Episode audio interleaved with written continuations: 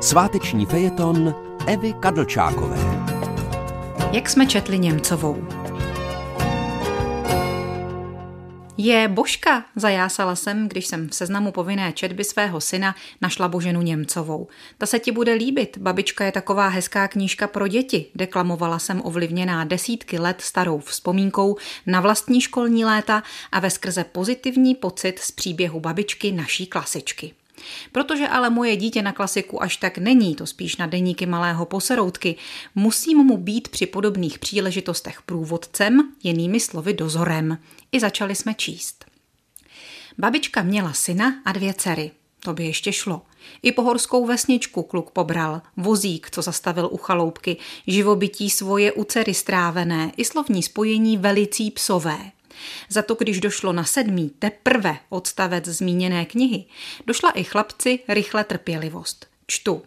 Obdivujou řásnou zelenou mezulánku, šátek, jenž babička na placku vázaný má pod bílou plachetkou, posedují na zem, aby dobře prohlídnout mohli červený cvikl na bílých punčochách a černé pantoflíčky. Vilímek poškubuje barevné klůcky na rohožové mošince, Jan, starší ze dvou chlapců, zdvihá babičce fjertoch, neboť nahmatal pod ním cosi tvrdého. Mami, stůj, poškubuje můj druhorozený mnou, já tomu vůbec nerozumím. A čemu nerozumíš? No ničemu. Tomu v oblečení, ptám se s porozuměním, to taky, ale ani tomu, jak retardovaně se chovají ty děti. Pochopila jsem, že tohle nebude snadné. Věky pokročily, pokročily zdatně a to, co bylo za časů autorky běžné a za nás ještě srozumitelné, nemůže současné dítě školou povinné vůbec pobrat.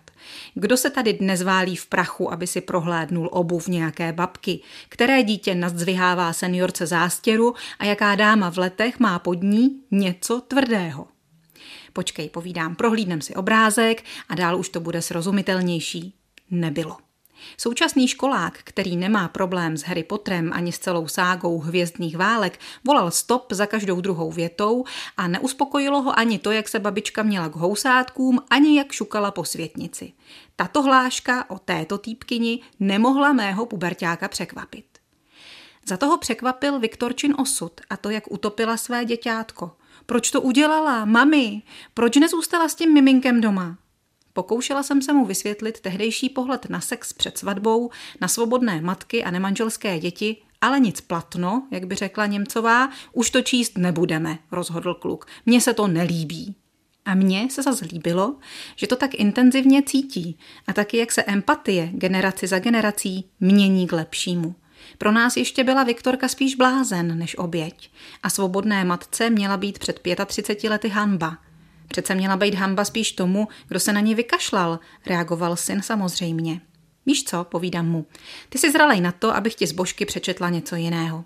A otevřela jsem její dopisy a ocitovala třeba ten, kde píše, jak ráda vzpomíná na doby, kdy jí bylo dvanáct třináct let, ještě se nestyděla vylézt před chlapci na strom, nebo když šla ze školy vyzdvihnout sukně nad kolena a brodit se vodou, ani jí nepřekáželo sednout obkročmu na koně a projíždět se po louce. Najednou před námi stála obyčejná holka, plná života, vášně, touhy. Taková divá bára, povídá syn. Přesně tak, já na to. Taková barunka.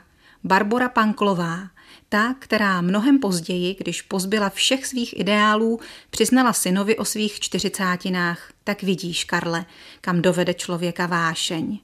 A o dva roky později, utíraná nemocí, společností i manželstvím, v podstatě v osamění zemřela. Byla jenom o osm let mladší než já teď, řekla jsem Jáchymovi. Mami, přivinul se ke mně odtažitý teenager a dal mi pusu. A tak četli jsme Němcovou a pročetli jsme se k lásce.